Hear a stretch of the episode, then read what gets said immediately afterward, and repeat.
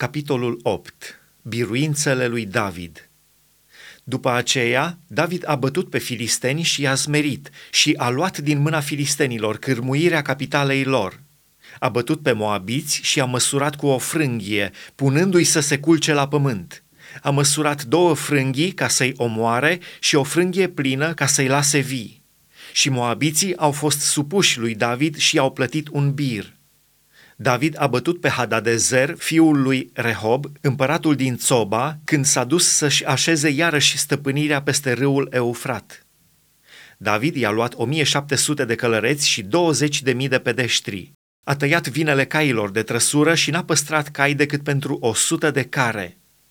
Sirienii din Damasc au venit în ajutorul lui Hadadezer, împăratul din Țoba, și David a ucis 22.000 de sirieni. David a pus strajă în Siria Damascului și sirienii au fost supuși lui David și i-au plătit un bir. Domnul ocrotea pe David oriunde se ducea. Și David a luat scuturile de aur pe care le aveau slujitorii lui Hadadezer și le-a adus la Ierusalim. Împăratul David a mai luat multă aramă din Betah și din Berotai, cetățile lui Hadadezer – Toi, împăratul Hamatului, a auzit că David bătuse toată oștirea lui Hadadezer și a trimis pe fiul său Ioram la împăratul David ca să-i ureze de bine și să-l laude că a pornit lupta împotriva lui Hadadezer și că l-a bătut. Căci Toi era în război cu Hadadezer. Ioram a adus vase de argint, vase de aur și vase de aramă.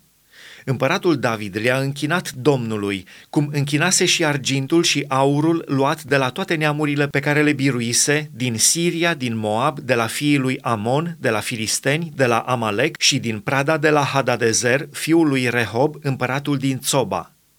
La întoarcerea de la biruința lui asupra sirienilor, David și-a făcut iarăși un nume, bătând în Valea Sării 18.000 de edomiți. A pus străji în Edom, a pus străji în tot Edomul și tot Edomul a fost supus lui David. Domnul ocrotea pe David pretutindeni pe unde mergea. În alți slujbași ai lui David. David a împărățit peste Israel și făcea judecată și dreptate la tot poporul lui. Ioab, fiul țăruiei, era mai mare peste oștire.